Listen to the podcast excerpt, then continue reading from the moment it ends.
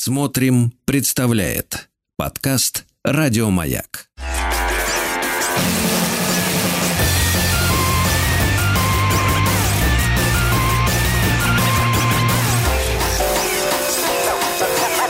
Студия Владимира Матецкого.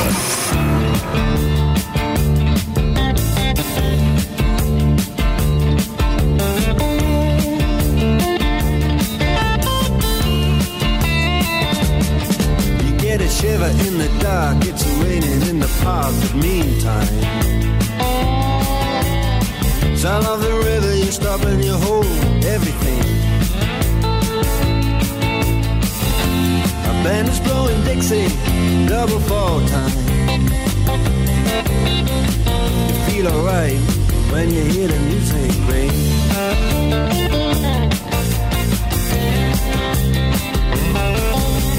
Step inside, but you don't see too many faces. Coming in out of the rain, they hear the jazz go down. Competition in other places. Oh, but the horns, they blowing that sound. Way on down south.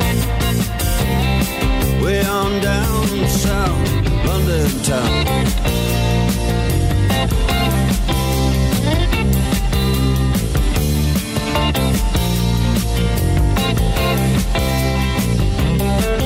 Check out Guitar George. He knows all the chords. Man, he's strictly rhythm. He doesn't want to make it cry or sing. Then an old guitar is all can afford. When he gets up under the lights to play his thing.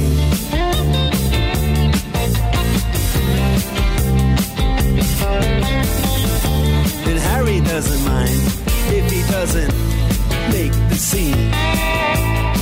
He's got a daytime job, he's doing alright. He can play the honky tonk like anything. Saving it up Friday night. With the Sultans. With the Sultans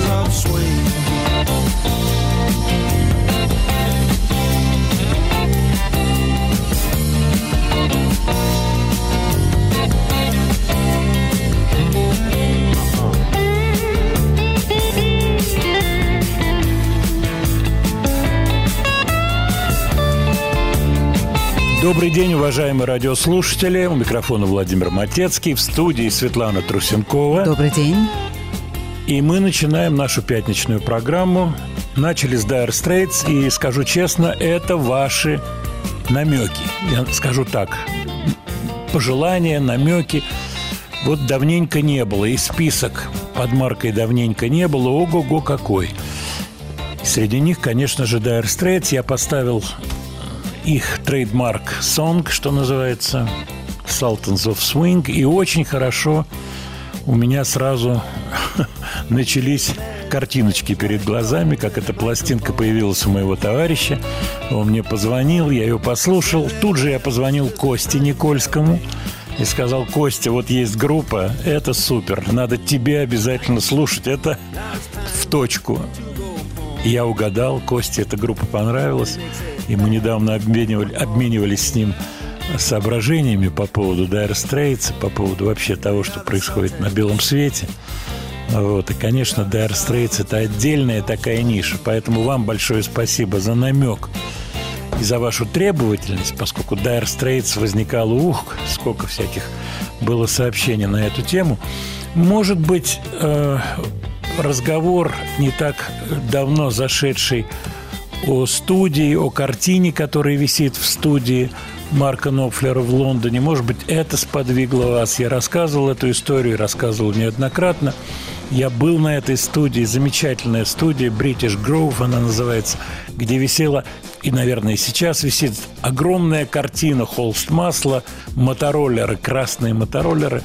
Эта картина есть на обложке диска э, Марка Нопфлера. Crimson, со слова Crimson. Не помню, как называется этот диск. To get Crimson. Вот, неважно. И вот эта замечательная студия, где все в идеальном состоянии, аппаратура, микрофоны, винтажные пульты, винтажные усилители. Представляю, какие гитары. Гитар не видел. Вот. Кстати, когда мы там были с э, Сашей Котиковым из «Машины времени», то никто не работал.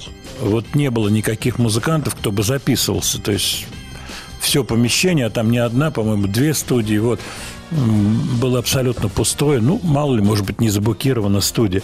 Кстати говоря, о Лондоне сегодня выходит альбом Rolling Stones. И вот буквально только что я свежее интервью с Миком Джаггером перелистал. Вот, очень интересное интервью, где он говорит, в общем-то, о жизни. Не только о Rolling Stones, о музыке, хотя о музыке, конечно, тоже, но о жизни просто замечательные моменты. Кстати, использует в описании от своего, э, своих отношений, взаимоотношений с детьми, я бы вставил слово многочисленными, поскольку у него 8 детей, он использует французское словосочетание «laissez-faire», что означает «в свободном режиме», э, в режиме невмешательства. Вот он э, говорит дословно, что я использую э, прием вот laissez-faire по отношению к своим детям. Я имею в виду то, что я им совсем не навязываю направление жизненное. Они должны сами выбрать. Моя задача на стол что-то положить, чтобы они знали о том, что существует в этой жизни. Может быть, они не все через интернет выяснили. Я что-то на стол им подкладываю. Э, вот. И в дальнейшем они сами, как говорится, идут. Ну, где-то я помогаю, чем-то помогаю, но это их жизнь. И дальше он говорит интересную фразу про детей, о том, что какие они все разные – это абсолютно разные характеры, они не копируют меня. То есть природа не скопировала меня. Не то, чтобы они умышленно это не делают, хотя делают они или не делают, он об этом не говорит, но природа распорядилась так, что это абсолютно отдельные характеры и абсолютно не соотносящиеся с самим Миком. Интересно, очень интересное интервью. Пластинка вышла, я ее целиком не слышал, но вот слышал вещичку, которую хочу сейчас поставить, в которой задействованы, а задействованы Стиви Вандер и Леди Гага. Она там подпевочки поет. Медляк классный и супер спета. Обратите внимание, человеку 80 лет.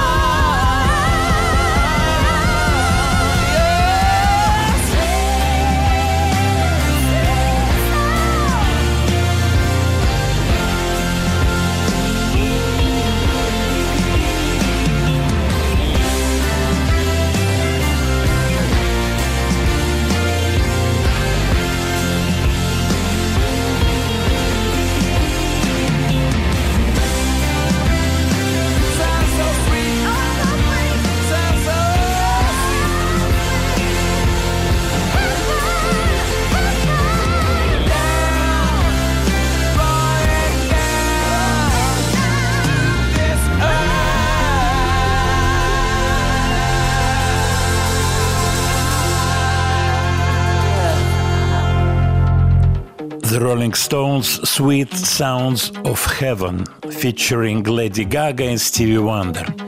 Шикарный трек, просто шикарный. Я вам скажу, наруливать такие вещи сегодня, когда столько музыки уже есть, написано, все уже было.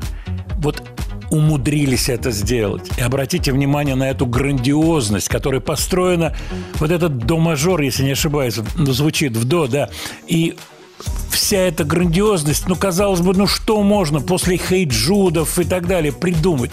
И все равно нарулено это. Какой кусок матауновской музыки, черной музыки, какая подпитка от черной музыки, и при этом свое все. И голос Джаггера, который звучит, ну, как в 70-е. Ладно, 60-е, как в 70-е. Более чем адекватно.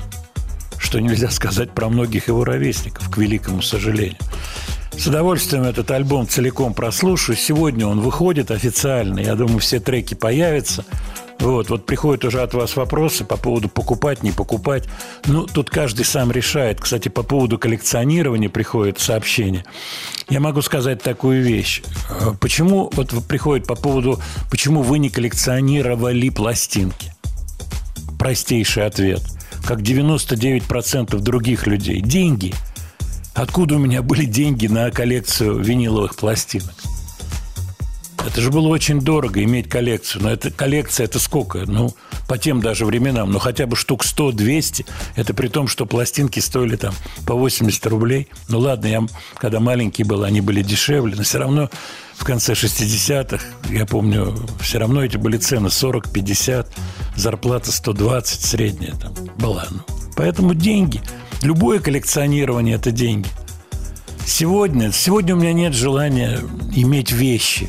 У меня нет этого желания, которое было тогда, когда этих вещей не было. Сегодня я вижу, как вещи душат людей. А Роллинг Стоунс замечательные. Просто молодцы. Нарулили фишку. Свет, твои ощущения от трека, скажи мне. Ну, такой вот монументальный, не характерный для нынешнего времени трек. Да, здорово. А, да, нарулили довольно серьезно, но не знаю, я думаю, что, конечно, весь диск не будет таким, потому что такой трек должен быть один. Ну да, он разнообразный. Вот я сегодня, да, посмотрел это интервью Джаггера, оно довольно большое. Во-первых, любопытно, поскольку у меня было общение с этим человеком. Вот. У меня вот все, что во мне осталось, вот очарование от личного общения, это Чарли Уотс. И он об этом пишет, что Чарли Уотс был one of a kind. Такого человека второго нет. Я полностью согласен с Миком Джаггером, с мнением товарища Мика я согласен. Это был потрясающий, обаятельный человек. И вот было видно вот в этом общении приватном, а все-таки я с ними ходил в оружейную палату и в номере сидели кемпинские, разговаривали, чай пили. Вот. Э, классный абсолютно Чарли Уотс. Классный. Мик это другая совсем история. Я не говорю хуже, лучше. Мне не нравятся эти сравнительные характеристики. Другой. Это человек деловой, это плоть от плоти, вот шоу-бизнес. Деловой человек а Чарли Уотс – это потрясающий. И вот, кстати, в интервью я заговорился, но просто мне очень хочется вам рассказать. Это интересные вещи, жизненно интересные. Это не только про музыку. Что говорит Мик про Чарли? Он использует слово «intense». Ну, интенсивный, что Чарли не был таким интенсивным и таким, я бы перевел это остро реагирующим, каким являюсь я, Кит Ричардс – он был человек гораздо более спокойный и мудрый. И я всю свою жизнь хотел быть таким, говорит Мик. И вот я сейчас становлюсь немножко ближе вот к этому идеалу, который нес, олицетворял Чарли Уотс. Я очень хорошо понимаю, о чем идет речь. Я вспоминаю разговор, который у меня был в РАО с Георгием Арташевичем Тергазарянцем. Дай бог ему здоровья, ему сто лет. И он мне говорил, Послушай, ты так реагируешь на все. Нельзя реагировать. Среди авторов, среди, среди людей, которые могут провоцировать умышленно. Учись сдерживать себя, учись все это держать в себе. Вот тогда это будет правильное поведение, тогда будут правильные решения в результате. А вот эти решения под горячую руку, когда еще тебя кто-то накрутит специально, давным-давно это было – Давным-давно, это конец 80-х. Спасибо, я тоже чему-то научился. И Мик прав абсолютно. Он научился, конечно, от Чарли Уотса многому. Давай отбивочку сделаем. Студия Владимира Матецкого. На этой неделе пришла печальная новость. 16 октября ушел из жизни Геннадий Гладков. Ему было 88 лет. Пожилой человек. Я, конечно, с ним сталкивался в Союзе композиторов. Вот. И, ну, мы не были близко знакомы, не были друзьями, не перезванивались. Замечательная музыка, которая жива. Начинал, я помню, мультик был «Смотри, смотри, смотри», четыре раза «Смотри». Я помню э, первые вот его какие-то вещи. Я помню, как в Линкоме ставили «Автоград 21». Уже в Линкоме был «Аракс». Я часто приезжал к ребятам. Сережка Рудницкий, Абрамов, в общем, вся ком- араксовская команда. Потом был Тиль-спектакль, это тоже музыка Гладкова. А потом, конечно же, бременские музыканты – хронологически не знаю, что было раньше, но бременские музыканты – это конец 60-х. И тот феноменальный успех. Свет, ты помнишь бременские музыканты, эти пластинки виниловые? А, да, у меня была, конечно, у каждого, вот- у каждого Да, и должна все, была быть. все дети слушали, и, и вот эти вот стильные какие-то образы, которые тогда были нарулены, это было очень круто. Да, Давай все девчонки вспомним. завидовали принцессе. Ну, конечно.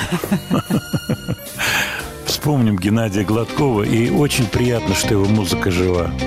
Ничего на свете лучше нету, чем бродить друзьям по белу свету. Тем, кто дружен, не страшны тревоги, нам любые дороги дороги. Нам любые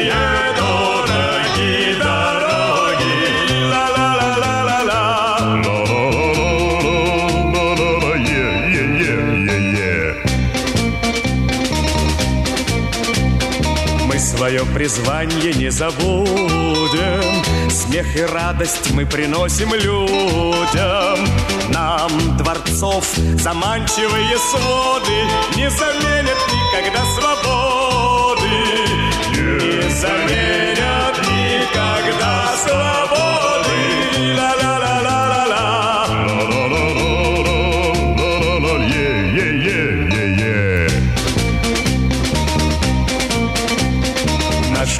цветочная поляна, Наши стены сосны и ликаны, Наша крыша небо голубое, Наше счастье жить такой судьбою, Наше счастье жить такой судьбою.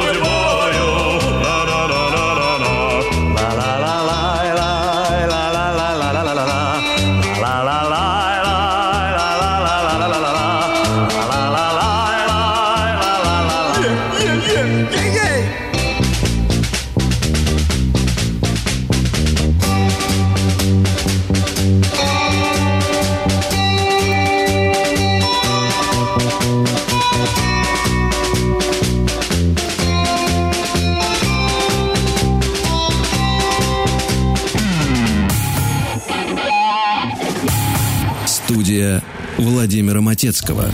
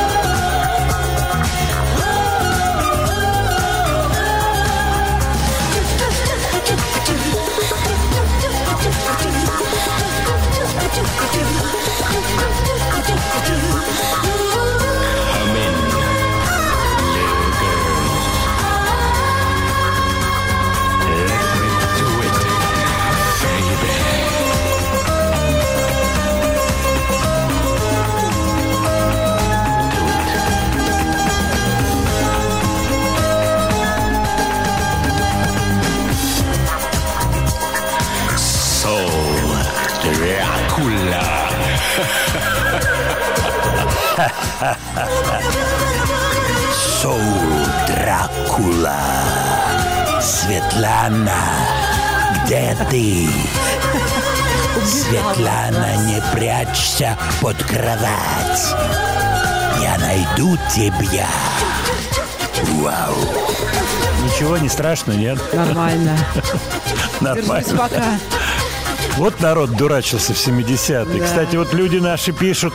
Во-первых, Леонардович, напомни WhatsApp, чтобы можно было писать. Напоминаю, плюс 7967 103 5533. Он все тот же номер. Помню эту песню, люди пишут. Помню, а кто это, что это? Стал я искать в интернете. И не так-то просто information получить. Не так-то просто. Но, судя по всему, это немецкий продакшн. 75 год, как сингл вышел. В Америке записывалась песня, кстати, но продакшн немецкий, по крайней мере, так написано в интернете. Кит Форси, Гэри Анвин и Пепе Солера. Три человека этим занимались. Кто реально пел, всячески скрывали.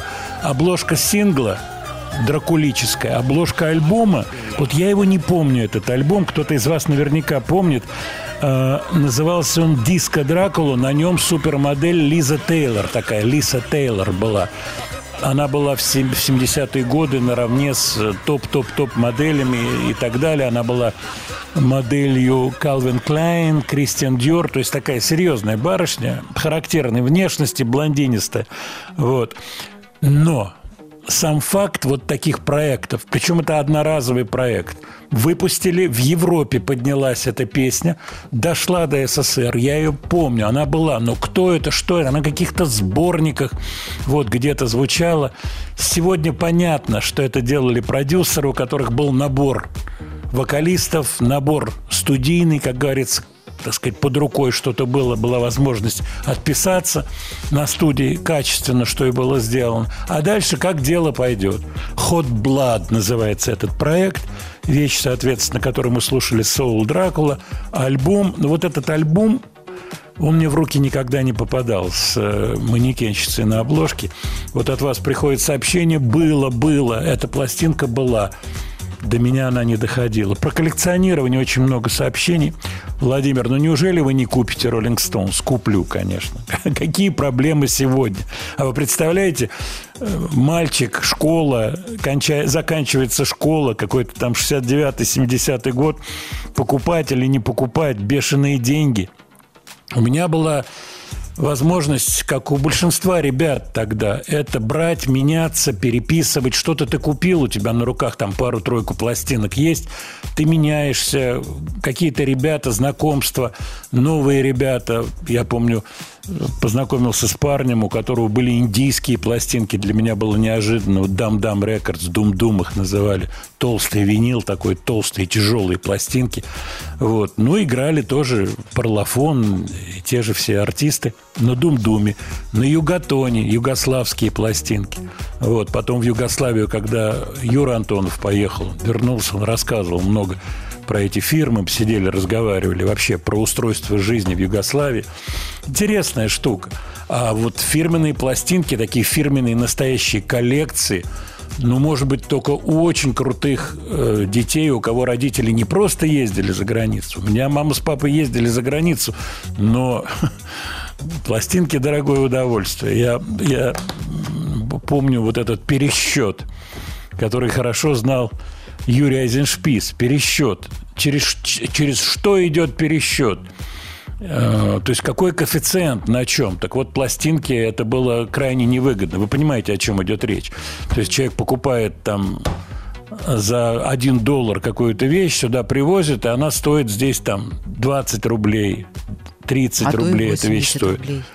А то 200 рублей. И вот люди находили этот перевод у, у кого больше. И я рассказывал историю Москонцертовскую, когда в последний день гастролей, то есть каждый там таится, кто чего берет, кто какие-то шарфики берет на продажу, а нужно было покупать квартиры кооперативные. Деньги-то как, как еще? Люди едут на гастроли, тяжелые гастроли. Те же самоцветы ездили, я помню, в Южную Америку 70-е годы.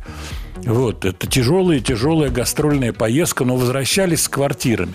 Вообще, это очень интересный разговор. Я думаю, когда в студию будут приходить гости наши, и вот Юрий Федорович Маликов придет, и мы поболтаем на эти темы. Когда он был, мы говорили немножко про выставку Экспо в Японии, на которой э, был ансамбль, еще не было самоцветов. Это, по-моему, 70-й год. Вот цифры я точно не помню, но это, это 70-й, скорее всего. И была куплена аппаратура, тяжелая работа была, тяжелая, но на одной точке. То есть это выставка, так сказать, раз, два, три, четыре, пять раз за день выходили, пили какие-то вещи, вот. На одной точке деньги не очень большие, экономия на еде, поскольку все везли с собой на гастроли. Это тоже отдельная тема. Очень много рассказывал Макс Никулин, который сейчас возглавляет цирк на Цветном бульваре, вот про эти знаменитые гастроли, которые длились месяцами, из которых цирковые артисты возвращались. Кстати, вот первые фирменные машины американские, это были цирковые, цирковые машины. Семья такая-то, не буду называть, известно было в Москве, привезли Форд, привезли Линкольн история, как Леониду Ильичу подарили Линкольн Континентал в 73 году на переговорах в Кэмп-Дэвиде. Он сел за руль, посадил рядом Никсона и как пошел там по дорожкам лесным. Об этом Суходрев рассказывал неоднократно в своих э, интервью, да, эту историю, когда все спецслужбы только ахнули, а он поехал. Ну, конечно, территория огорожена. Нет, ну наши спецслужбы знали. Да, Что кстати, где этот быть? Линкольн? Темно-синий, потрясающий Линкольн Континентал ему подарили. Ой-ой-ой. Да, вот разветвляются всякие истории. Житейские, они самые интересные. Мне так кажется, житейские. Но к музыке мы все равно возвращаемся. И следующий у нас... Вот от вас приходит спасибо, напоминание, у кого релизы сегодня. Да, сегодня у Блинка э, релиз, новый альбом, Игорь. Спасибо, да, это точно. И сегодня Даф Маккейган, Даф Маккаган, как его зовут? Правильно, конечно, Маккейган. Это бас-гитарист Guns N' Roses. Э, И сегодня я вас вот сейчас направляю, обязательно прочтите. Я долго над этим текстом занимался, долго им занимался этим текстом. Это по поводу как раз релиза Дафа Маккейгана, его сольного альбома, имеющего прямое отношение к нашей радиостанции, поскольку он называется Lighthouse, маяк. Давайте послушаем Даф Маккейган. Oh,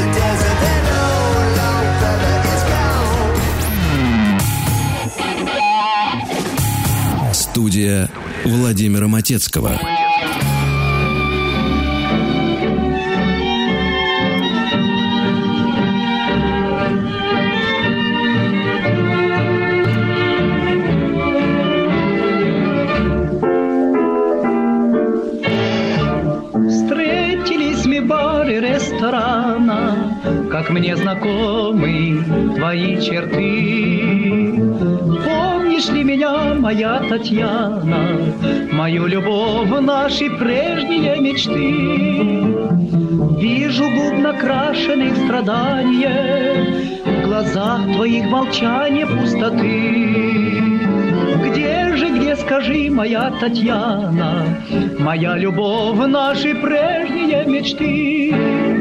Татьяна, помнишь дни золотые, Кусты сирени и луну тишь Татьяна, помнишь грезы былые,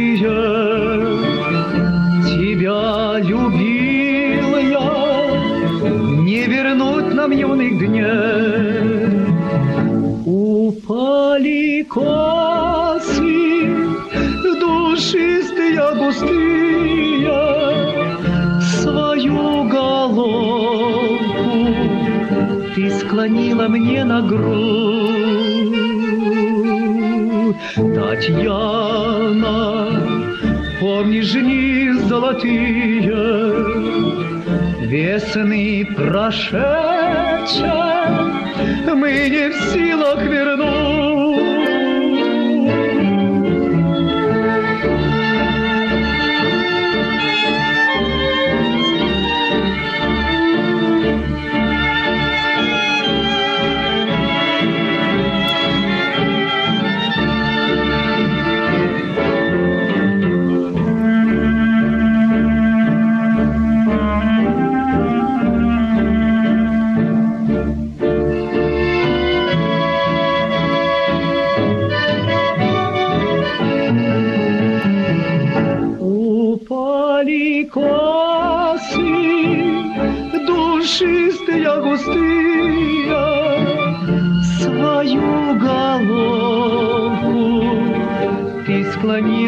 Мне на грудь. Татьяна, вспомни дни золотые, Весны прошедшие, мы не в силах вернуть. Свет, у меня к тебе конкретный вопрос. М, Вот давай. слушая эту песню, у тебя нет желания э, имя Татьяна поменять на имя? Светлана? Ну, конечно. Я Нет так про желания себя вот такого? пела. Я- в этом просто был уверен. Никаких сомнений быть не может. Вот не только Татьянам должна быть радость Ну, от на такого произведения. А вот эти косы душистые, густые. Я знаешь, о чем сейчас подумал? Я думаю, слушатели согласятся. Вот всегда есть нечто в манере, то, что недоступно. То есть Петр Лещенко, иммигрант, иммигрантские пластинки. Их нельзя ввозить, их отбирают на таможне. А его пение, вот то, что называли пошлостью, понимаешь меня, да? И вот да. переносимся, ну да. Пошлостью? Ну, ну, конечно, да. Кабацкая, кабацкая все, интонации. Говорите. Это же не комсомоль. Татьяна! Другая, другие интонации. Так вот, сегодняшняя история, вот эти вот «Ты пошла, девочка, м, как?» Вот это пение, оно фактически пение Петра Лещенко по сравнению с предыдущим поколением. Понимаешь? Нет. То есть как-то... Ну, Но я не могу сказать, Конечно. что Петр Лещенко это кабацкие варианты. Это скорее такой а, буржуазный, Так писали в буржуазный прессе. вариант. так писали в прессе. Но они желали принять Понимаешь его. Ну, разумеется. А где истина? Где Посередине. истина? Правильно, как всегда, Смоленская площадь, она посередине, ровно, понимаешь? Проходит через высотное здание, истина. Вот сейчас, э, я знаешь, что вспомнил? Мы вспомнили историю с Брежневым, с Суходревом, Саша Лепницкий, царство ему небесное. Да. Суходрев тоже ушел из жизни давно. И Саша рассказывал же истории, когда к нам с тобой приходил сюда на маяк. Да, было. О поездке Суходрева с Хрущевым. А ведь Хрущев тогда залепил «We will bury you», «Мы вас похороним». И перевели как Mr. Khrushchev said, we will bury you. I don't subscribe to this point, как пел э, Стинг. Это же страшно звучит. Мы вас похороним. Но Суходрев в, так сказать, беседах личных объяснял, что Хрущев не это имел в виду. Он имел в виду, что концепция капитализма она закончится раньше, чем концепция коммунизма. Коммунизм победит, умрет концепция капитализма, и эту концепцию мы похороним. Вот он что имел в виду. Никаких, э, так сказать, убийств не планировалось. Но эта фраза, она звучит просто страшно. Вот это в особенности перевода, то, что называется. Так же, как и Кузькина мать. Но это особенность отдельная работы история. главного лица. Конечно, надо выбирать выражение. Ну, слушай, Никита Сергеевич был своеобразным Да. человеком. Очень своеобразным, судя по многим, так сказать, фактам. И при этом он такой незащищенный, такой, такой вот, я не знаю, с этим приемником уже после отставки. А, Я не помню, когда были его мемуары опубликованы. Я читал эту книжку «Хрущев Remembers», они назывались. Якобы скандальные мемуары. Ничего там особенного не было в, в этих мемуарах. Вот. И он был на даче, и он ходил полный такой человек в соломенной шляпе.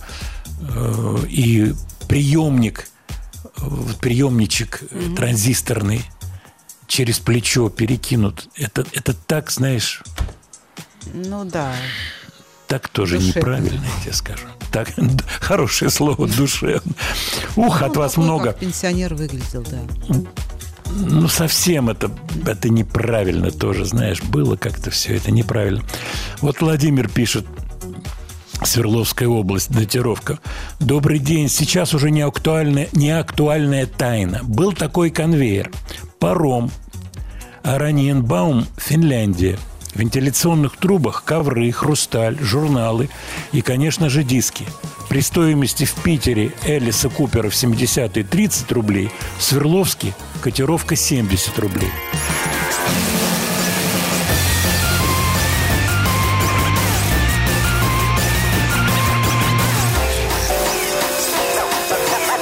Студия Владимира Матецкого.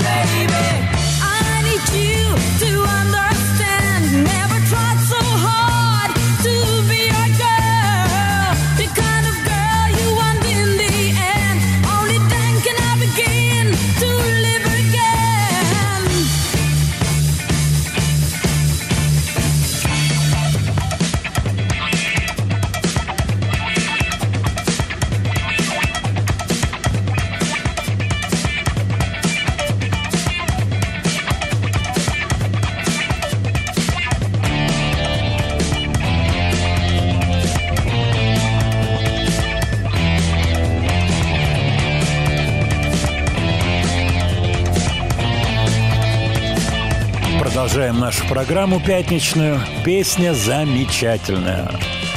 Кто только ее не пел, приходит сообщение, это точно. Кто только не пел, но в исполнении Shocking Blue я ее давно не слышал, поэтому мне так захотелось поставить Маришку, Марыську по-разному, Верес, Вериш. Вы понимаете, о ком идет речь. Классный тембр, абсолютно. Какой-то неуловимый кайф есть в, в группе Shocking Blue. И пластинки эти я помню, вот как они стали поступать. Это, ох, я уже не говорю про Шесгару, шутки, связанные с Шесгарой. Винус только на вынос. Это ресторанная шутка. Я помню, ее очень любили музыканты. Винус только на вынос. Вот от вас приходит много сообщений, связанных со старыми историями, с пластинками, с ценниками, с вот этими поездками зарубежными, чеками, внешпосыл торга. Но вообще этот отдельный мир, и он очень много значил. Очень много значил для людей, поскольку ничего не было. Ничего нельзя было купить. Шмотки, все очереди, какие-то записи на производстве, какие-то там э, записи на сапоги. Вот, вот эта вот вся вот история, она, конечно, она Знаете, зато жутковата. когда вот эти сапоги приносили домой, такая была радость. Месяца два можно ходить, как будто ты первый раз надел их. Ой-ой-ой-ой, ты фантазийная, Свет, я тебе Нет, скажу. почему? Ты Мне фантази... лодочки фантазийная. доставали за 50 рублей. Серебряные, между прочим. Мне понравилась цена, которую ты сказала по поводу деодоранта. Вот это сильный было. номер. Да, это на моей Расскажи. первой работе еще до института. Я пошла работать, у меня зарплата была 97 рублей, и мне Это, приносили... это, бе- это до вычетов, да, 97? Нет, это уже чистыми. После вычетов чисто. Да. Мгм. Так. И мне музыканты привозили дезодорант за 80 рублей. А зарплата Музыканты. 97. Дезодорант. 80 рублей. Свет, ну, И мне было не жалко, так скажу. ну, правильно. На себя любимый. Кстати, в новостях, обрати внимание, три раза сказали по поводу резины. Я не хотел этот вопрос поднимать, но если Это в новостях правильно. говорят... Ну, если в Вот ты новостях... понимаешь, тебе придется доложиться сегодня. Доложиться. Да, не завтра в доложить, а 12 доложиться. часов равнехонько я буду Ты стоять заказала время, рядом с воротами автосервиса. Да, я записалась. А я тебя вижу вот с этими двумя такие мощные колеса от Бентли, каждый по 70 килограмм, такие как от. Кразика. Я помню, было такое слово водительское передок. Вот сейчас не используют его. Ну да. У машины не, у нее, у нее классный передок. Вот так говорили. Знаете, это, это, по-моему, давным-давно. Это имеется в виду передняя часть автомобиля. Да. Понимаешь, капот, да, вот бампер. Кстати, по поводу автомобилей. От вас приходит сообщение так, о том, что машина Брежневская хранится в коллекции. Сейчас я найду это сообщение. От Дмитрия. Москва, Московская область. Владимир, этот Линкольн, как и Плимут Бельведер, участник знаменитой выставки в Сокольниках, находится в частной коллекции. Их даже можно посмотреть. Балашиха, Дмитрий. Дмитрий, спасибо. Тем более я был на этой выставке американской с дедушкой. Я был, это 59-й год, мне было 7 лет. Я помню, как пепси-колу наливали. И вот эти стаканчики такие, они были как промасленные. Это было очень странно. Когда это пепсиколу вам наливали? 59-й год, выставка в? Сокольниках. И пепсикола была? Да, там стояли такие автоматы. И Нет, напитки. никакой фанты не было. Нет, я- мы должны Была назвать несколько фирм. А, Что мы и ну сделали. давай перечисляй. Да нет, все уже. И наливали этот напиток американский, вот. И э, я помню вот эти вот э, э, как бы это слухи, но потом выяснилось, что что-то КГБ распространяло. Я не знаю, насколько это правда, неправда, но говорили. Значит, слух о том, что ее из каменного угля делают А, пепсикол. да? Я помню. Ну, конечно, да, школь- цвета. А Да, Байкал? школьное обсуждение. А в жвачке, в жвачке э, какие-то там эти самые вредные, то, то ли, я не, не помню, что-то связанное с червями и так далее. То есть А, жвачку и- вообще... и- иголки, иголки там говорили. Что... Игол... Помнишь Да. эти слухи, Ну, да? конечно, помню. Они длились Да, я думаю, что это десятилетиями, так- вот эти разговоры. Да, страшные разговоры. Бедных детей запугивали, чтобы они к жвачке не подходили. По поводу цирка я обещал рассказать то, что мне Макс Никулин тысячу лет назад рассказывал. Гастроли цирка советского где-то, по-моему, в Австралии. Вот. Все цирковые артисты, у них битком набиты чемоданы, привезенные из Советского Союза, колбаса и так далее, чтобы не тратить ни копейки, чтобы привезти вещи, продать их, купить квартиру и так далее. И вот, а, да, и артисты группируются – это известная история, на самом деле. Артисты группируются. Что это значит? Что есть один везет колбасу, второй везет там сгущенку. Они группируются, и вот они вместе обедают, вместе завтракают, совместно они собираются. И вот артисты варят борщ, э, это днем происходит, вечером у них концерт, каждый там день по два концерта, цирк выступает интенсивно. И приезжает импресарио, который их возит на шикарной открытой машине – артисты на каком-то этаже отеля варят борщ. Я думаю, дальше можно не рассказывать. Свет, Нет, понятно расскажем. все? Артисты варят борщ, но уже пора собираться там на выступление. Борщ надо как-то остудить. Открывают фрамугу. Они вообще не открываются, но Нет, артисты... но наши советские, арти- советские артисты, ты же понимаешь. Они открывают фрамугу на 547 этаже. Э, Море в Гагарах, 112 этаж, как в песне пелось. Открывают фрамугу, ставят борщок, кастрюлю туда, чтобы она быстрее охладилась. Фрамугой прижимают, все нормально, никаких проблем. Порыв ветра, кастрюля с 547 этажа летит вниз и прямо в бежевый салон мистера, по-моему, Либерова фамилия была, который возил цирк. Вот такая была история. Студия Владимира Матецкого. Джимми Хендрикс. Потрясающий гитарист. Вот эти все списки, которые выходят. Везде Джимми Хендрикс присутствует. Где-то на первом месте, где-то нет. Вот Брайан Мэй попал в какие-то списки, и надо отдать ему должное. Как он отыграл эту историю. Большое вам всем спасибо, что вы за меня проголосовали. Но я, конечно, и в сторону Джимми Хендрикс.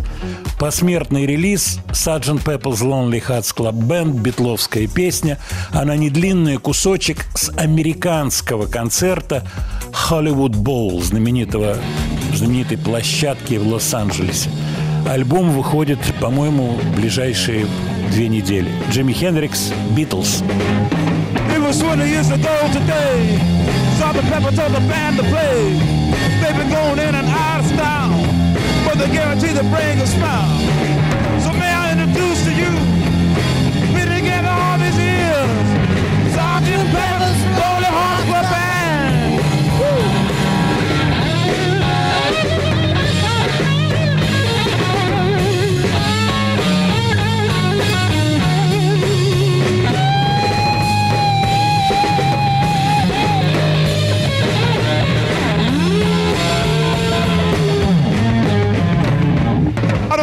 To start the show, but you might like to know.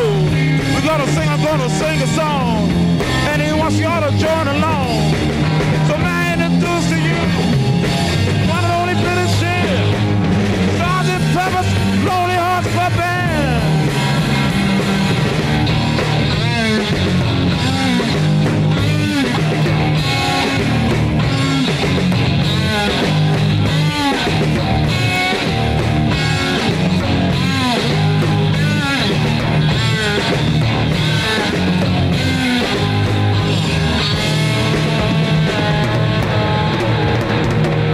Sgt. Pepper's Lonely Hearts Club Band Хендрикс. Впервые он ее исполнил 4 июня 1967 года в Лондоне.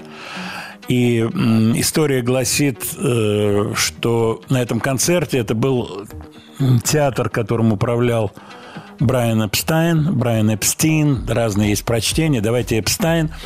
Э, Так вот, Брайан Эпштейн, так будет еще проще. Э, Значит, в зале были двое из Битлз, по-моему, Леннон, нет, Маккартни и Харрисон, по-моему, были на этом концерте.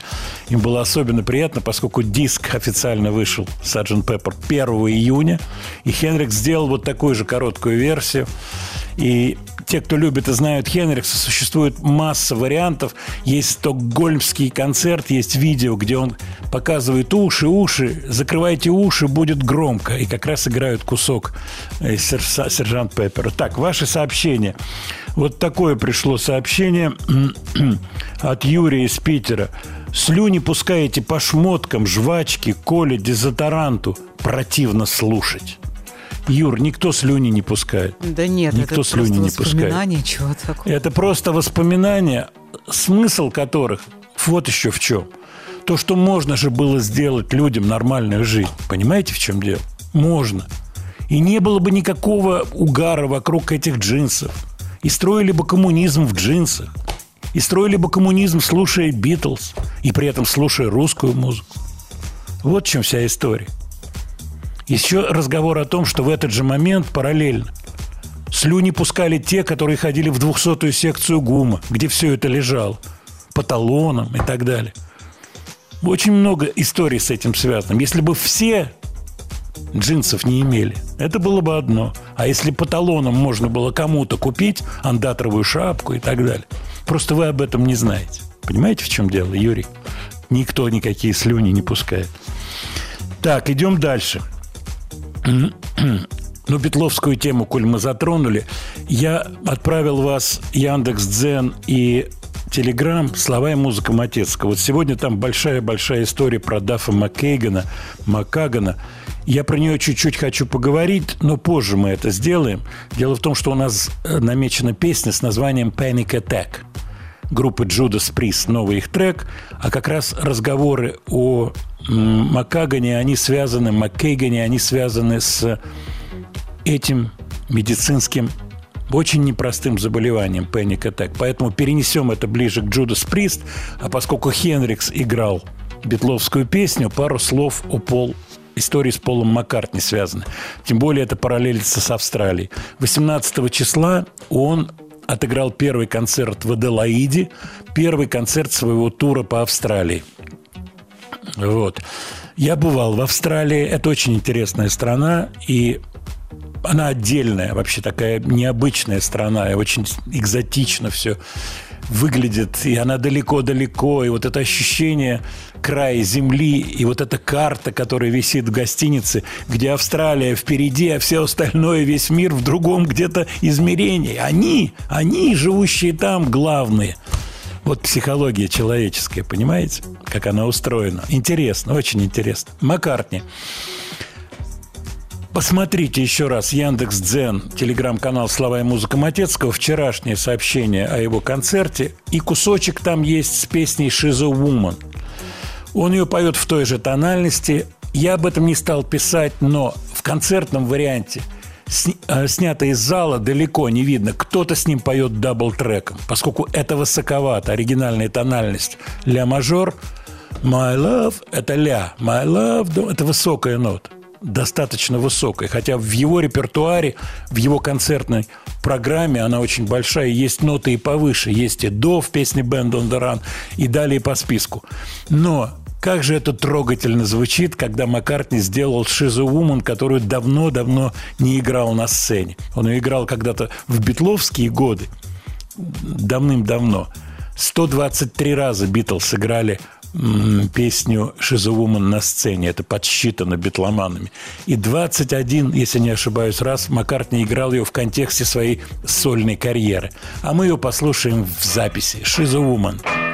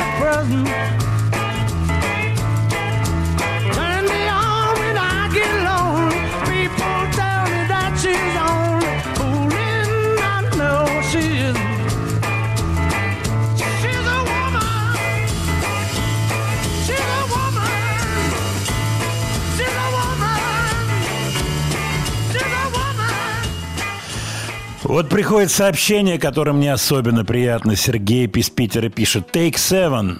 То бишь дубль 7 этой песни полон безумия. Неплохо было бы его воспроизвести. Ух, Сергей!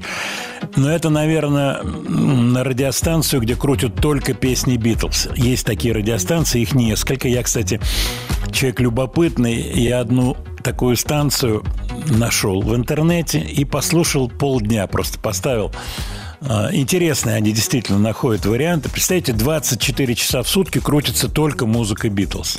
Вот они находят всякие варианты. Будь здоров, какие. Ну, у нас программа другая. Вы же понимаете, поэтому Битлз с битлами. Я очень аккуратно с Битлз обращаюсь. Я надеюсь, вы понимаете, что перегруз, любой перегруз в каком-то направлении, он неправилен для нашей программы. Поэтому спасибо вам за упоминание тонкостей битловских. С удовольствием на эти темы беседую. Вот часто мои коллеги моего возраста, вот такие люди, как Миша Боярский, такие вот битломаны-битломанычи, они очень любят на эти темы поговорить. А вот помнишь, а вот на этой пластинке, а как мне попала в руки сорокопятка, а я учился в школе, а у нас парень принес кассету, а у нас принес катушку с пленкой. А сейчас уже слово «катушка» никто не ассоциирует с магнитофоном. Так, катушка, катушка какая-то непонятная, нитки, может быть. Так же, как строчка из песни, помните, мы вспоминали, не может пережить двух человек у автомата. По-моему, это Вознесенского строчка. Андрея Вознесенского из песни. Какого автомата сегодняшней молодежи? Объясни, что такое у автомат. Телефонный автомат. Где ж такое? Где это увидеть-то можно? Больше нигде не увидишь.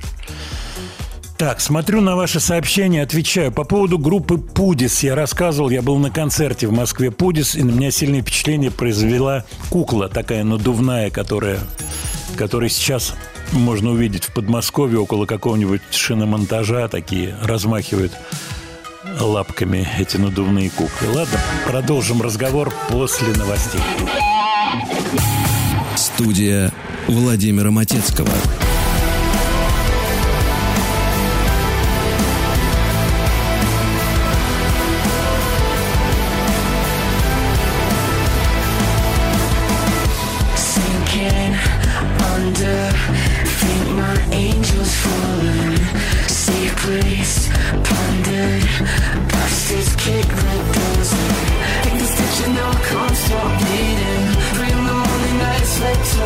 Weekend. Six feet in the dust, still bleeding. Don't give a fuck if my heart stops beating.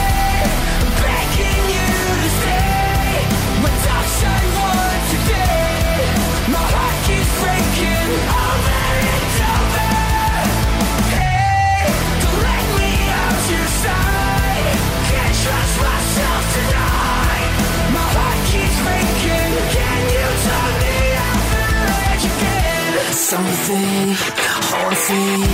Footsteps in the basement. Out of body, but there's no escaping. I'm in the section now. I can't stop bleeding.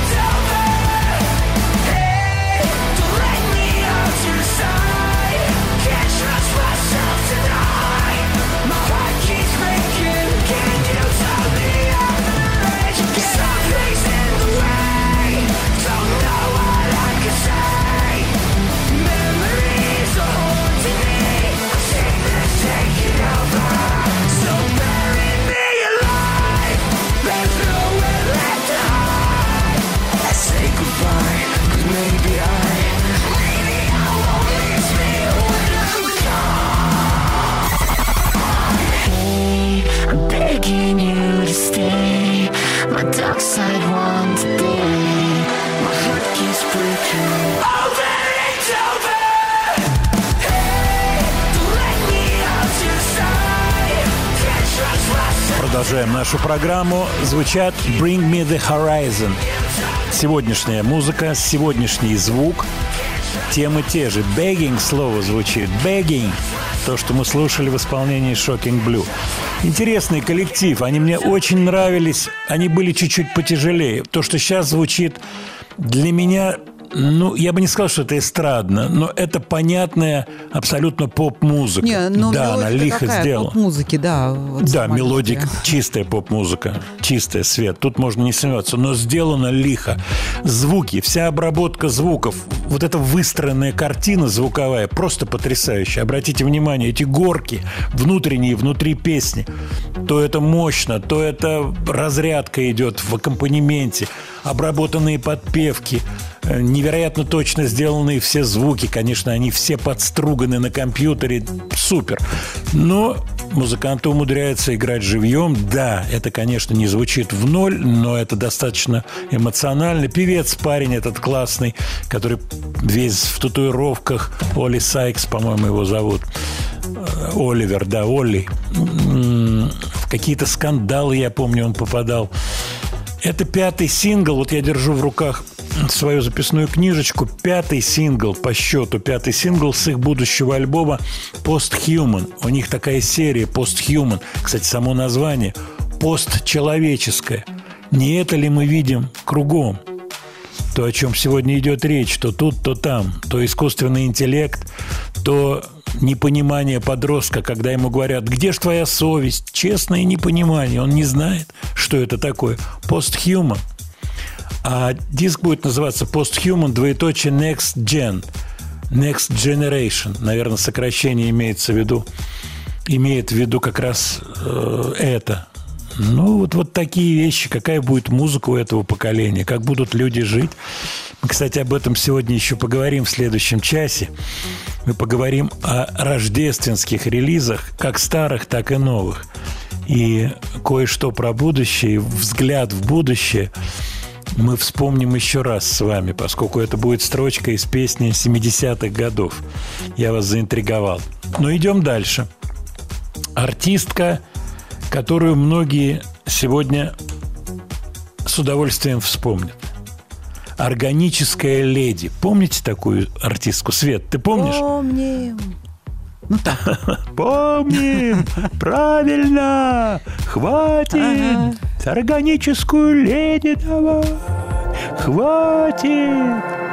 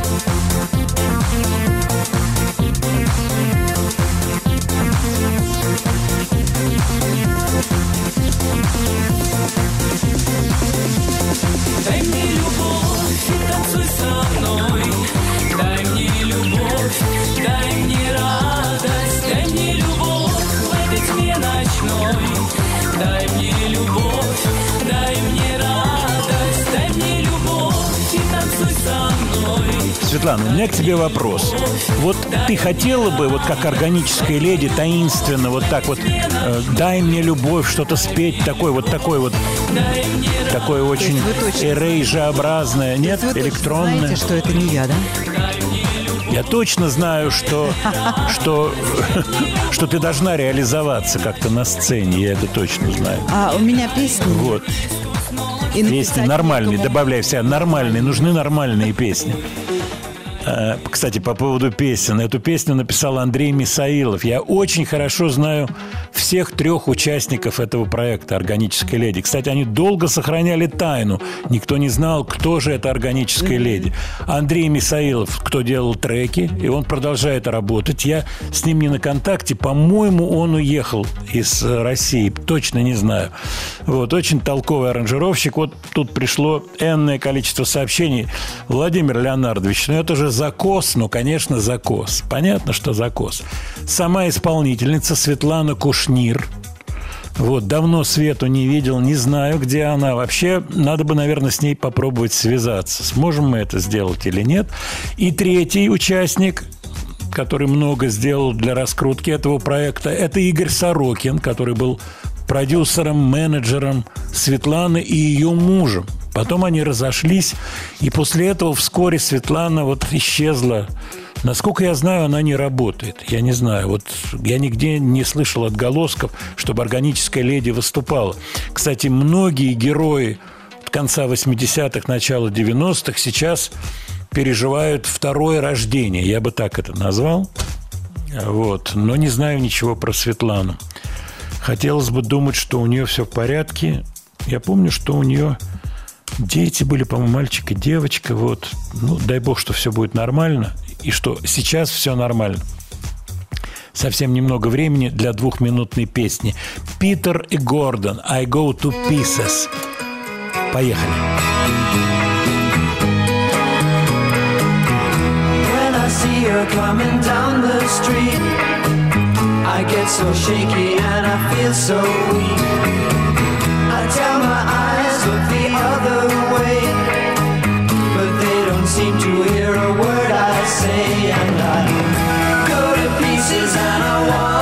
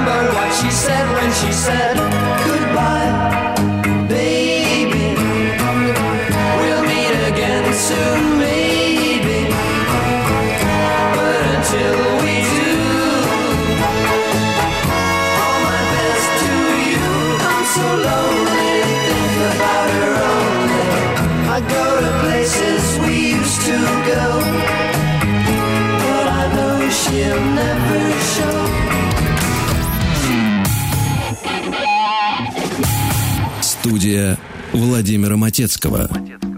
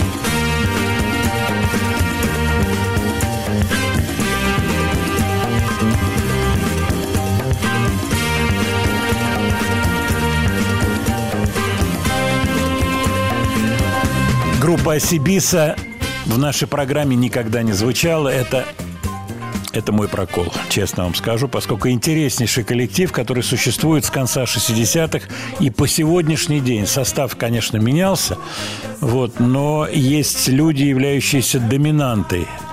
Например, э, Тедио Сей, вокалист, саксофонист, он же флейтист, перкуссионист. Если не ошибаюсь, в сегодняшнем составе, как и в составе 69 года, он присутствует. Sunshine Day. Day. Что мы и желаем себе на сегодня, на завтра. Но, но, Светлана, вот я смотрю, приходит сообщение по поводу погоды.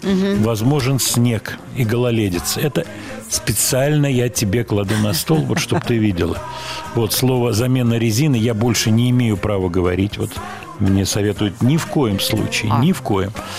А Сибиса – потрясающий коллектив, поскольку это было одно из первых соединений африканских ритмов, африканских битов, тогда такого слова не было, с западной музыкой. Часть коллектива из Ганы, бывшая колония Gold Coast, Золотой берег, английская, а часть лондонцы, но карибского происхождения, с Карибских островов. А, Вот, и здорово. Здорово, поскольку ритмически это более расслабленная фактура, чем там у Сантаны. Но Сантана построено все было на этом гитаристе, выдающемся во всех отношениях. Вот здесь все по-другому, но такая более свободная музыка. И она и африканская, она и карибская, она и лондонская, она и стильная. Так что вот я решил вам поставить ваши сообщения, отвечаю на вопросы. По поводу Битлз, Владимир, кто вам из Битлов ближе? Ну, в разный период времени по-разному. А сейчас, наверное, Джордж Мартин мне самый близкий из Битлз сегодня. Вот. Я, конечно, шучу, но в 60-е годы это был Маккартни, поскольку я был внешне похож на Маккартни. Где-то такой типаж, конечно, не, не в ноль, что называется. Вот. Потом Леннон, потом Харрисон. Вот. Ну, Ринга как-то отдельно. Тем более мне удалось пообщаться и с Маккартни, и с Ринго Старом. К сожалению, никогда не видел, не общался с Харрисоном и Ленноном. Вот. Личное общение изменило многое восприятие этих людей, но любовь к музыке и, в общем-то, вот эти первичные ощущения, которые возникают у подростка. Музыка, вот что это вообще, как эту пластинку достать, какую пластинку, запись, у кого переписать, а потом узнать слова, а потом подобрать аккорды. Вот это все, конечно, многое значит для людей, кто занимается музыкой. У каждого есть эта точка захода. У меня, конечно, это битловская точка. Хотя параллельно были и роллинги тоже. И другие группы. Но мне повезло как-то вот так получилось, что кольцо замкнулось. Я пообщался с Маккартни, долго с ним разговаривал, об этом неоднократно рассказывал вам. С Ринго Старом тоже какие-то даже фотографии в интернете фигурируют. Вот, это московские фотографии. Был такой маленький приемчик, когда он приезжал сюда первый раз и выступал в концертном зале «Россия». Так, еще ваше сообщение. По поводу тех или иных групп, я себе все отмечаю и стараюсь реагировать на ваши сообщения. По поводу Светланы Кушнир, органической леди, Владимир, может быть, как-то можно будет с ней связаться? Попробую, попробую. Давно ничего о ней не слышал. Вот аранжировщик, который делал этот трек, Андрей Мисаилов. С ним как-то у меня были разговоры, такие чисто профессиональные. Но про органическую леди, честно скажу, я не спрашивал его, как обстоят дела. Про польский рок, ну, можно что-то, да, вспомнить. Владимир Леонардович, вы ошиблись. Э, слова про двух человек у автомата – это не Андрей Вознесенский, это Вероника Тушнова. Вы правы. Дмитрий, спасибо большое. Да, вот еще несколько сообщений на эту тему. Да, это не Вознесенский. Вознесенский – это миллион алых роз. Точно, абсолютно. Так, по поводу Битлз. Вот трогательная история Жени из Чуваши. Девочка примерно 16 лет, лицо сияет, прижимает к груди вожделенную пластинку Битлз – Узнал сразу по обложке. По-моему, это Балкантоновская. Вот. Вы вспомнили пластинки индийские и югославские. Очевидно, ими торговали здесь. Э, вы знаете, я не в курсе, торговали ли индийскими пластинками. Что-то югославское было. Что-то было. Наверняка.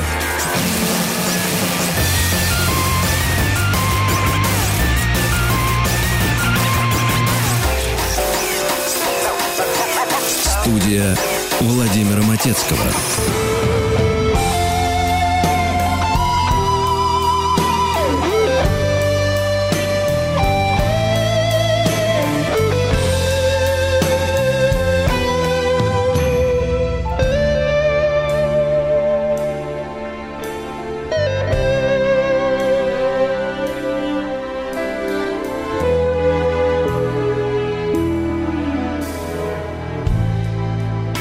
Every now and then I get a feeling. And it chills me to my bone. When the lights go down And I'm all alone. Is it safe to go home?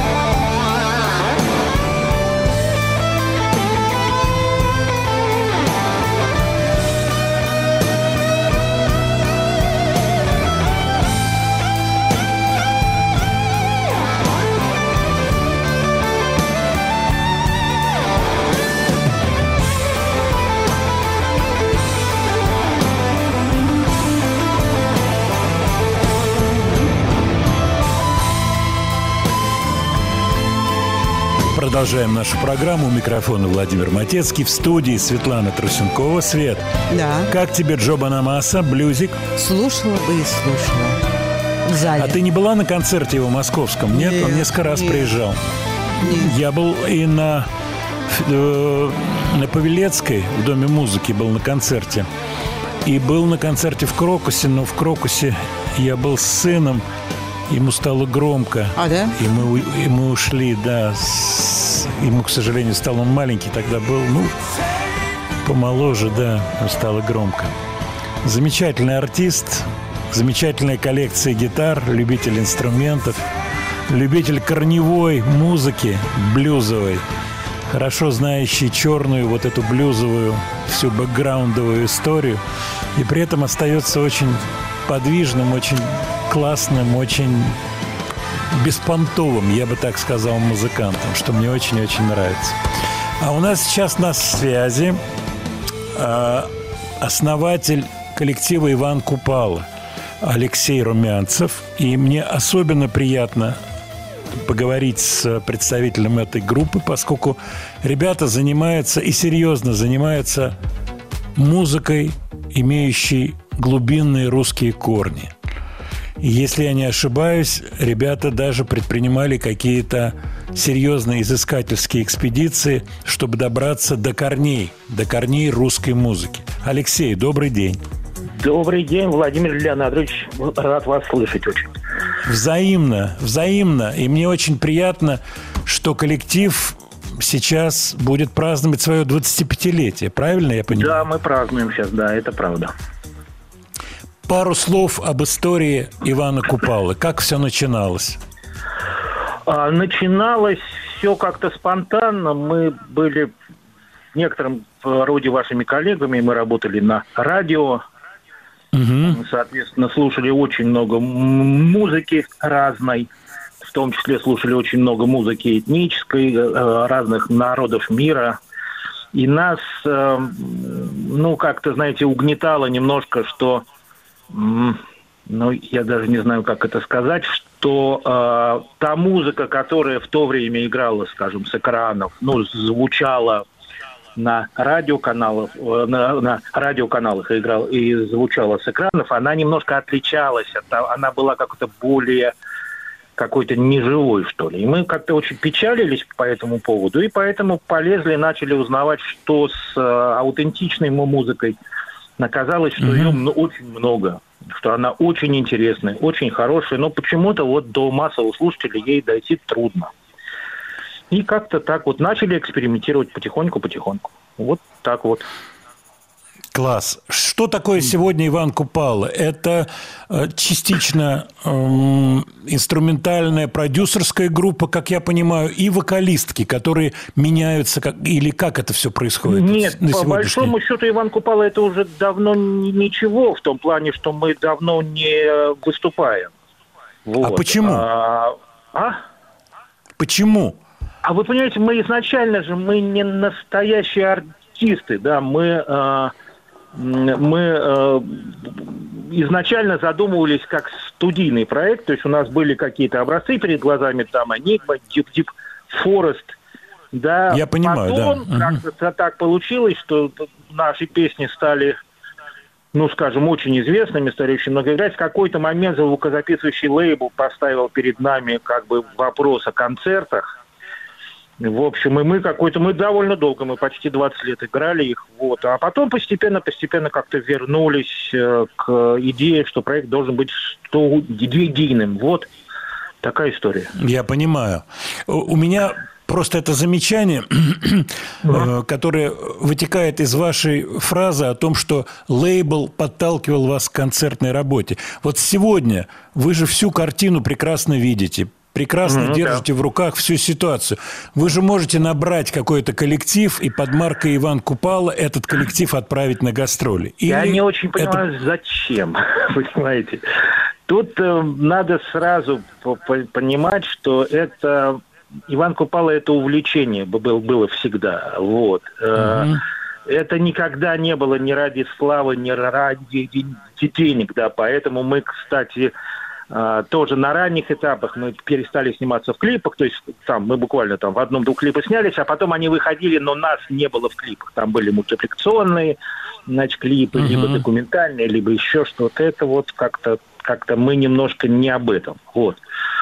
Поэтому, да, конечно, это можно было бы сделать, но для того, чтобы это было хорошо по-настоящему, надо заниматься этим самому. Серьезно. Серьезно, Да. самому, да, это, это большие усилия. Оно, оно отнимает много очень времени.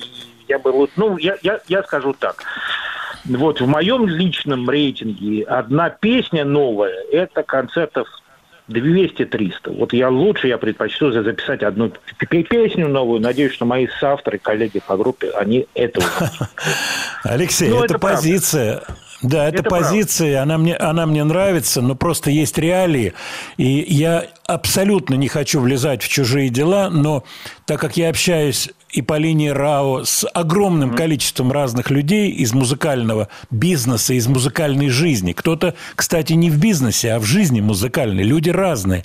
И вот Да, на естественно. следующую неделю у меня, да, запланирована одна история очень интересная. Разные есть люди с разными подходами. Но сегодня вот такой коллектив, как ваш, он заслуживает того, чтобы ему выделили грант какой-то серьезный, государственный.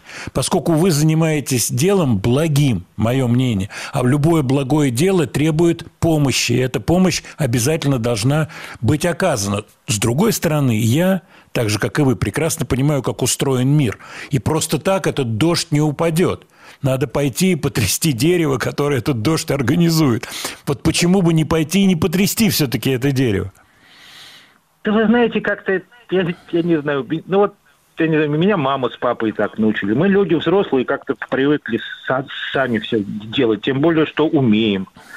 Тем более, что и мы можем, и умеем. То есть это не, не про- нет уже проблемы в том, что нам кто-то что-то там запрещал или что-то. Ну, мы естественным образом пришли к тому. Сейчас еще, ну, там люди живут в разных местах все. Собраться трудно. Понимаю. Вот написали новую песню. Я очень рад этому. Ну вот, вот смотрите, смотрите, я вам объясню на, э, с моей точки зрения хорошем примере. Сегодня вышел новый альбом Rolling Stones. Вы наверняка об этом знаете. Конечно. Вот. Вот. Э, Альбому не было 18 лет. За это время Rolling Stones сыграли бесконечное количество мировых туров, стадионных. Как бы все прекрасно. А, Но через какое-то время, наверное, даже не очень длинное, это не будет иметь большого значения. А вот альбомы останутся. Вот если бы они за эти 18 лет выпустили бы не один альбом, а три, вот. И если Аргумент. Чарли Уотс еще успел бы, скажем, сыграть на двух из этих трех, вот это было бы отлично. Так что Я вот. сегодня его, его вс- вспоминал, Чарли Уотса, в Да, программе, без поскольку Чарли- я, с- да, да, я с Чарли ним звучит общался. Да, личное общение – это великая вещь. И я такие вещи рассказываю не из-за того, что я хочу кичиться этим и так далее, а просто это уникальная история, как мы с ним стоим в ресторане Филини, там все бросились на Мика Джеггера автографы брать, фотографироваться, а мы с ним стоим у стеночки. Я говорю, ну, что-то принести? Он говорит, да не, алкоголь я не хочу, мне кофейка можно чашечку там принести? Я говорю, сейчас я при- принесу. И мы с ним стоим и разго- разговариваем о жизни, а он мне о дочке рассказывает, о своей и так далее. Потрясающий был человек. Чарли был Потрясающий. удивительный артист. Удивительный. Удивительный человек. Вот в чем все дело. Общаясь да. с сотнями, если не с тысячами людей, я могу сказать, что вот такого человеческого очарования, которое от него исходило, от этой харизма, как угодно можно это назвать. Вот мы неожиданно вспомнили Чарли Уотса. Я перехожу к вашей новой песне. Она называется «Поле», и я знаю, что она писалась еще в костромские времена, когда альбом, Да, альбом. «Кострома» делался. Да, да, да, да. Песня сделана для мультфильма, так я понимаю, Она, правильно? нет, это она сделана для художественного фильма. Художественный фильм А, для полного метра. Да, да, да, полный метр. Он выходит через неделю. У него э, широкий прокат начинается э, м, 26 октября. С завтрашнего дня, завтра будет всероссийская премьера, но это в сети, по-моему, Формула кино на больших экранах, я не очень это знаю. А вот широкий Мгм. прокат начинается через неделю, да, это правда. У меня профессиональный вопрос. Да. Когда делается, когда что-то делается для кино, то командуют киношники. Они командуют звуком, они командуют сведением, миксом, наличием тех или иных интонаций в песне. Насколько это соответствует песне «Поле», которую мы сейчас услышим? Киношники сильно влезли в нее? Нет, они совсем не влезли в нее. Там было немножко по-другому. Год назад примерно Сергей Михайлович Сильянов, выдающийся Мгм. наш российский Которого я продюсер. хорошо, хорошо знаю, мой товарищ. Да, вот. Он позвал меня на Ленфильм посмотреть рабочий монтаж фильма, потому что мы с ним работали вместе над мультфильмом как раз про жар-птицу, это было 10 лет назад. Он Мгм. позвонил мне, сказал, заедь на Ленфильм, я тебе хочу показать фильм.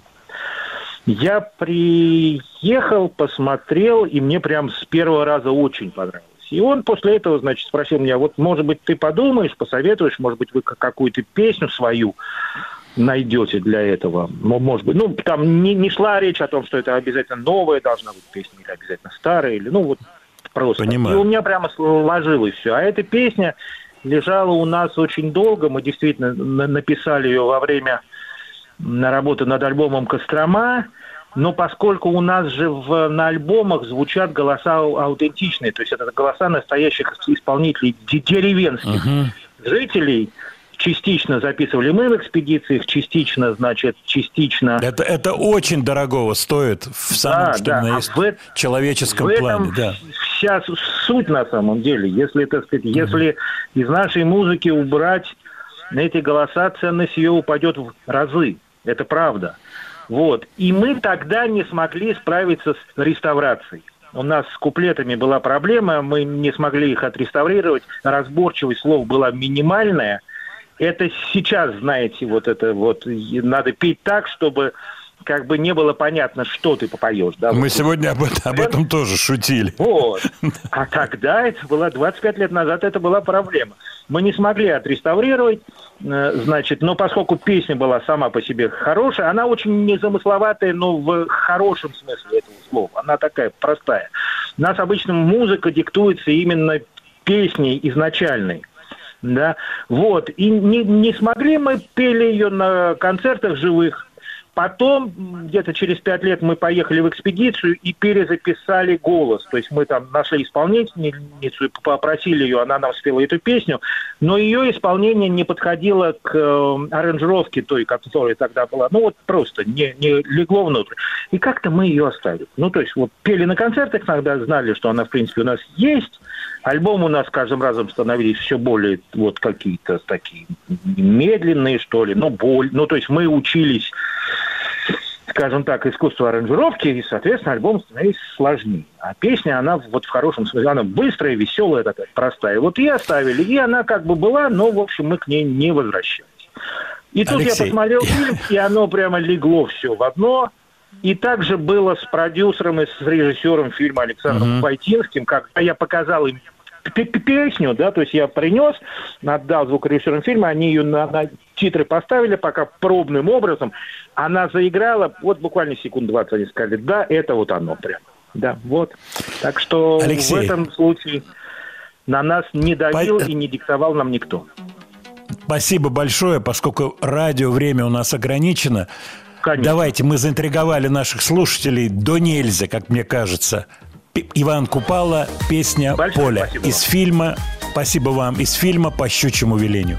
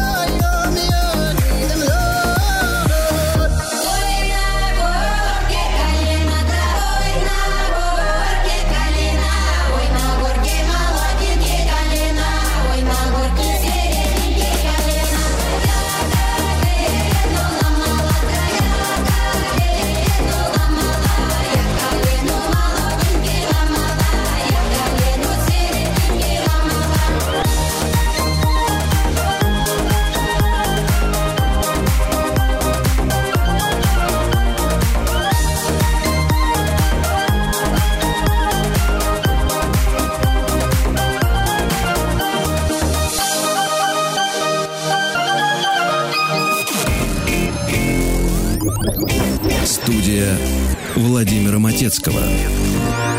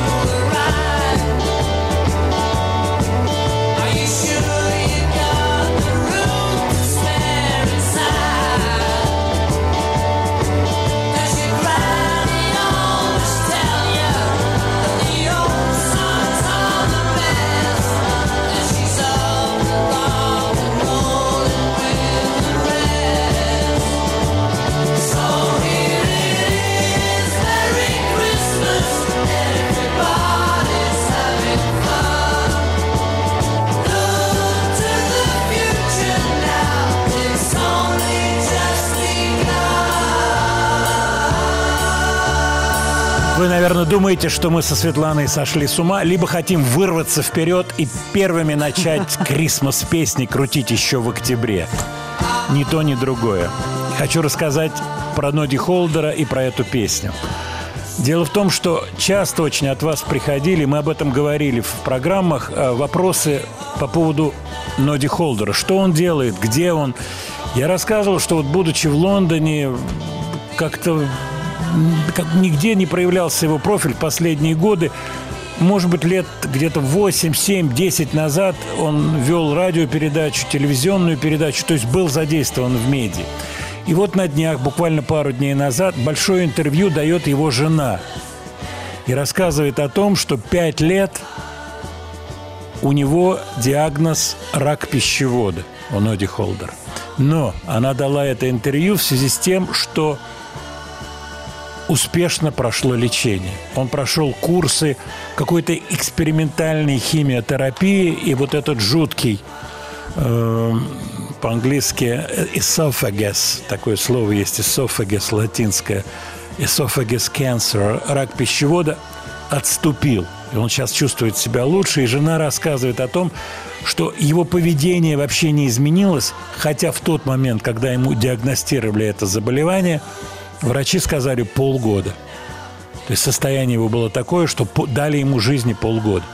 И жена рассказывает о вот том ударе, который испытала семья, но все-таки смогли с этим справиться и психологически он, в первую очередь, и жена, и медицинские врачи, которые провели терапию, и она сработала. Вот такая история про Ноди Холдера. И плюс кусок очень забавный, вот это буквально вчерашнее его интервью, где он говорит о болезни, так сказать, рассказывает, что, к счастью, вот так получилось, что болезнь отступила. И ему задает корреспондент вопрос, точнее, корреспондент начинает мяться и говорит, я очень хочу задать вопрос, который всегда задают люди. Он говорит, ну что, про деньги? Ну что, про песню «Merry Christmas»? Про деньги? Сколько эта песня приносит мне денег? Ну, не хочу я называть цифру, говорит он. Не хочу. Она интересна тем, что ей 50 лет, и буквально в каждое десятилетие она входит в хиты, в хит-парады, и 23-й год не исключение, она опять в хит-парадах, и каждый год повторяется Крисмас история, она звучит. Ну, что могу сказать, ск- э, сказал Ноди Холдер. Во-первых, посоветовала мне тетушка написать песню родственница, которая сказала, слушай, каждый год празднуется Рождество, надо написать рождественскую песню. Это первое. Второе, то, что записывали мы ее жарким летом в Нью-Йорке, в офисном здании, когда выходили люди из офисов и на нас смотрели, выпучив глаза, что они с ума сошли, поют про Крисмас. Это был август еще. Но вот мы не зря пели. И корреспондент вставляет цифру. Эта песня, одна только эта песня, доля Ноди Холдера в год 500-миллион фунтов стерлингов приносит. То есть миллион фунтов 116 по сегодняшнему курсу миллионов рублей. Два автора в этой песне Холдер Ли, бас-гитарист Джимми Ли, Джим Ли. Вот, вот такая вот цифровка э, этого произведения. А Холдер напоследок рассказывает, только начинается предрождественская суета, куда бы я ни пошел, люди подходят и либо кричат сзади «It's Christmas! Naughty Christmas!» либо подходят фотографироваться, поэтому я ощущаю себя Дедом Морозом. Ну а чтобы недалеко уходить от тематики, Шер объявила о Крисмас-альбоме, который она думала выпускать или не выпускать, и вы послушайте, какая ностальгическая стилизация параллелится, насколько эта песня с песней «Believe», вот с этим знаменитым автотюном Шер. Новая песня «DJ, play me a Christmas song». Streets and the city is quiet. I should be asleep by the heat of the fire, but I'm on my way out. And I'm gonna stay out. I can feel the pulse as I walk in the door. Take me through the crowd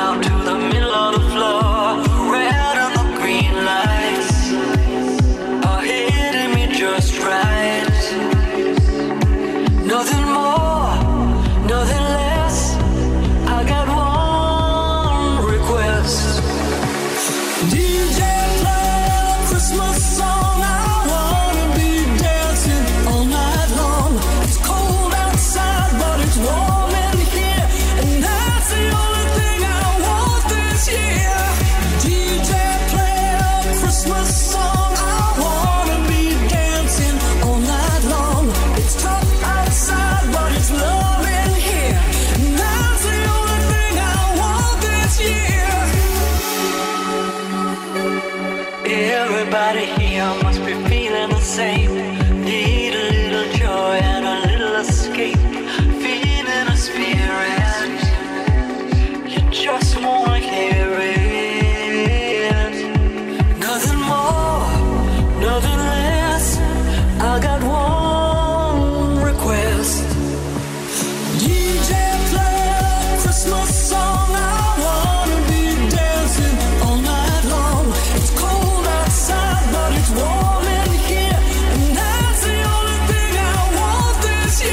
Как вам закос под песню «Believe»? Мы сейчас со Светланой обсуждаем. Но есть одно большое «но». Жизнь так изменилась. И вот, кстати, об этом поет Ноди Холдер. Ведь в его песне замечательная строчка есть. «Look to the future now. It's only just begun». Посмотри в будущее сегодня. Оно только начинается. Обратите внимание, насколько актуальны написанные 50 лет назад строчки. Посмотрите в будущее. Так и с этой песней. А Бог его знает, хорошо это или плохо, что она копирует свою старую хитовую песню. Да звучит и звучит. Интересует персона. Шер, интересно, ребра вынула, не вынула. Трансгендер сын, не трансгендер. Понимаете, в чем дело? Как сегодня формируется интерес человеческий, из чего он состоит. Я обещал пару слов сказать про Judas Priest и про их песню Panic Attack, новая песня с нового альбома. А, Дело в том, что Panic Attack, паническая атака, это заболевание. Тфу-тфу-тфу, как говорится. Но я вам честно скажу, мне рассказывали очень известные люди, у нас, разумеется, их фамилии называть я не, не собираюсь, о том, что они испытывают эту страшную болезнь периодически. И вот Дафф Маккеган говорит о том, что он с 16 лет страдает этим заболеванием. Я вам в третий раз скажу. Не поленитесь, откройте. Слова и музыка Матецкого, Яндекс Дзен или Телеграм-канал. Он там описывает первый свой вот этот страшный опыт, когда ему стало плохо от панической атаки, он принимал в этот момент душ. Давайте послушаем Джудас Прист, хотя бы кусочек. Мы это успеем сделать.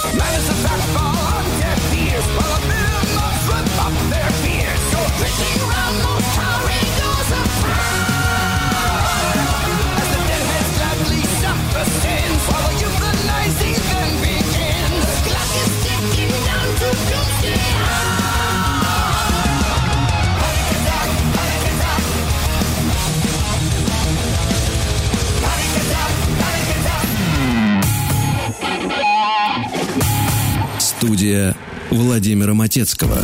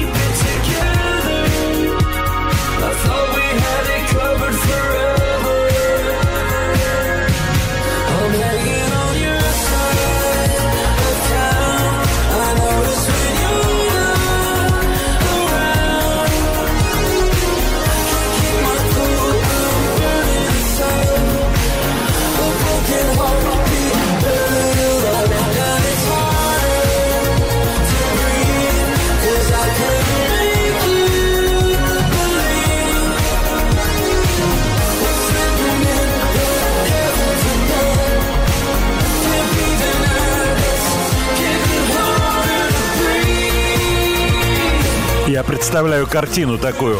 The Killers, репетиция. И Брэндон Флауэрс приносит эту песню, показывает, э, соответственно, барабанщику Ронни Ванучи и гитаристу э, Дэйву Кюнингу. Их сейчас трое, они втроем фотографируются. Вот. Показывают, вот есть идея вещичку сделать. Ну, такая немножко, конечно, она такая под 80-е закос, но не сильно. Они говорят, ты чё, Брэндон? Ты чё, рехнулся, что ли? Да это какая-то вообще советская эстрада. Что ты принес? На самом деле, вот эта доля ностальгии сегодня вскипает везде. То тут, то там. Мы слушаем с вами Шер, ностальгия. Мы слушаем Джудас Прист, ностальгия. Ностальгия, сильнейшая ностальгия. Причем Повтор родных того уже сто раз был. Да, родная. Ну, жанры, конечно, меняются. Джудас Прист чуть-чуть от этого отличается, хотя это для простого слушателя. Для слушателя такого, скажем, с подковыром скажет, ну, ребят, а с другой стороны, а что еще? Я любил Джудас Прист, я продолжаю их любить. Мне нравились The Killers образца 15-летней давности. Чем мне их не послушать? Кстати, интересно, что Flowers в комментарии вот к этой песне, которую мы сейчас слышали, это их новый трек, говорит, ну, он использует слово «ghost». Призраки м, 80-х, конечно, витают в этой песне. Это слышно в синтезаторах, это во всем слышно, в мелодической линии и так далее. Но имеют право. Смотрю на ваши сообщения, но мне надо на часы смотреть. Программа подходит к концу. Спасибо большое. Мы сегодня много успели песен послушать. Начали с Rolling Stones. Вспомнили Геннадия Гладкова, к сожалению, он ушел из жизни.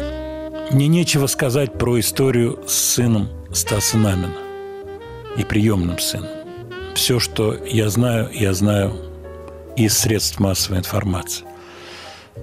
Проинформирую вас в следующую неделю, в пятницу следующую. Спасибо за ваши сообщения. Ругани не было сегодня. Как-то все очень тихо и замечательно. У нас был гость из Ивана Купала Алексей э, Романцев. Замечательный просто парень. Румянцев, простите, не Романцев, а Румянцев. Замечательный, и как он классно рассказал про Ивана Купала, про то, что они делают. Песенка новая. Очень даже приличная.